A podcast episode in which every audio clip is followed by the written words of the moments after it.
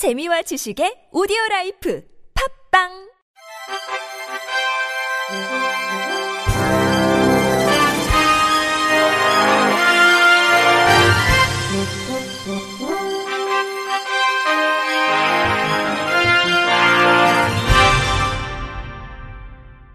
청취자 여러분 안녕하십니까? 10월 14일 수요일 KBRC 뉴스입니다.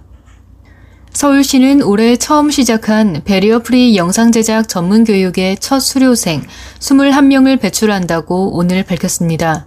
barrier free 영상은 시청각 장애인을 대상으로 기존의 영상에 화면을 음성으로 설명해주는 화면 해설과 화자, 대사, 음악, 소리 정보를 알려주는 한글 자막을 넣은 영상을 의미합니다.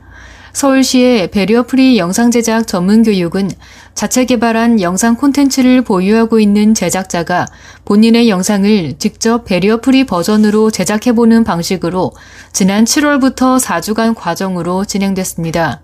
교육 과정은 barrier free 영화위원회와 중앙대학교 및 동국대학교의 LINC Plus 사업단이 함께 개발했습니다.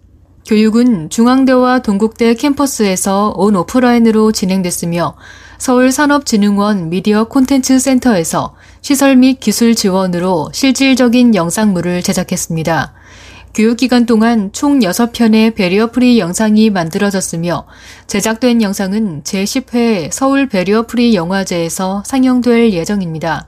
한정훈 서울시 산업거점 활성화 반장은 이번 교육이 영상 제작자들이 barrier free의 중요성과 필요성을 알아가는 기회이자 장애에 대한 인식 개선과 문화 소외 계층을 위한 다양한 콘텐츠 제작 환경을 만들어가는 계기가 되길 바란다고 말했습니다.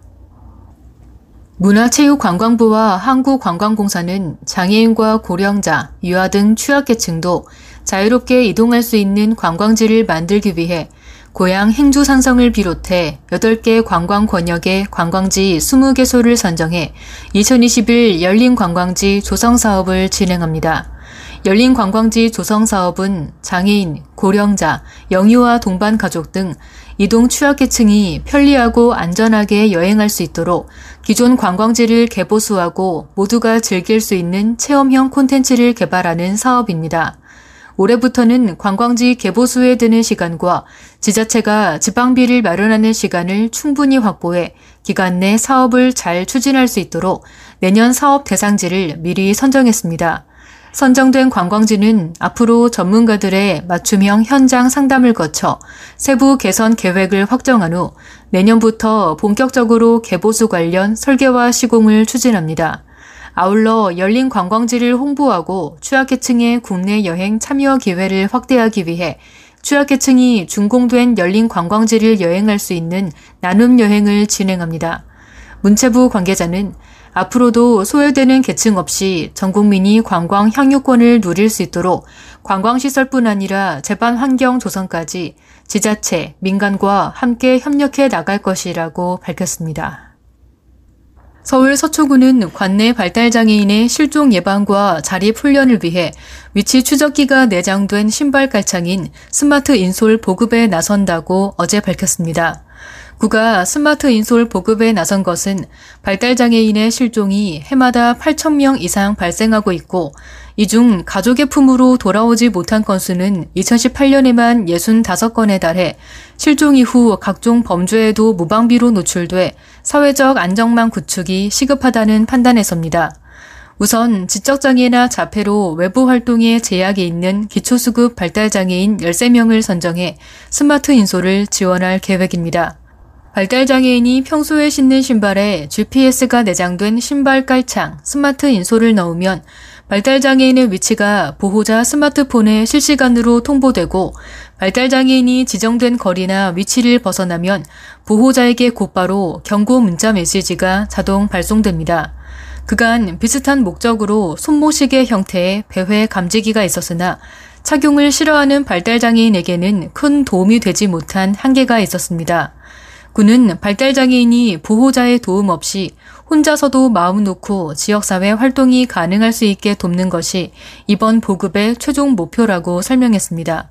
조은희 구청장은 실종률이 높은 발달장애인에게 스마트 인솔 지원으로 실종 예방 및 사회적 안정망을 구축해 발달장애인이 혼자 외출해도 걱정 없는 안전한 서초를 만들겠다고 말했습니다. 최근 비시각장애인도 안마업을 할 수 있다는 취지의 법원의 판결이 나오자 강원도 내 안마업에 종사하는 시각장애인들이 반발하고 있습니다.